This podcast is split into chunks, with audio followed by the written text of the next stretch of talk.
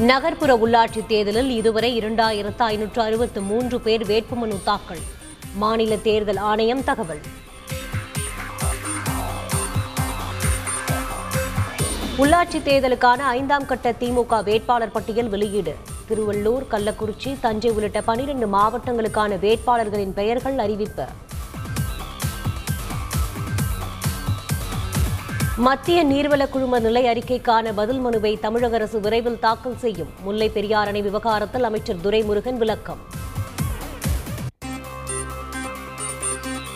குடியரசுத் தலைவர் உரைக்கு நன்றி தெரிவிக்கும் தீர்மானத்தின் மீது இன்று முதல் நாடாளுமன்றத்தில் விவாதம். பிப்ரவரி எட்டாம் தேதி பதில் உரையாற்றுகிறார் பிரதமர் மோடி. தமிழக பட்ஜெட்டுக்கான பணிகள் பிப்ரவரி பதினொன்றாம் தேதிக்கு பிறகே துவங்கும். நிதியமைச்சர் P T R Palanivel Thiagarajan பேட்டி.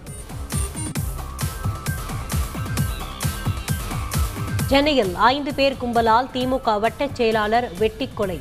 தேர்தல் விரோதமா? தொழில் போட்டியா? என போலீசார் விசாரணை.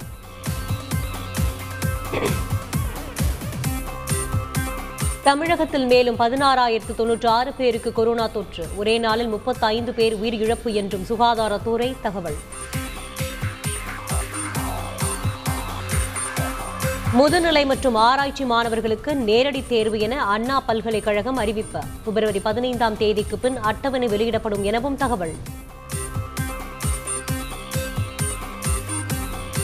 போட்டித் தேர்வு எழுதுவோர் நிரந்தர பதிவு கணக்குடன் ஆதாரை இணைக்க வேண்டும். இருபத்தி எட்டாம் தேதி வரை காலக்கெடு விதித்து டிஎன்பிஎஸ்சி அறிவிப்பு. மாணவர்கள் கோழி வளர்க்க வேண்டும் என முதன்மை கல்வி அலுவலர் அனுப்பிய சர்ச்சையான சுற்றறிக்கை. ரத்து செய்து உத்தரவிட்டார் கரூர் மாவட்ட ஆட்சியர்.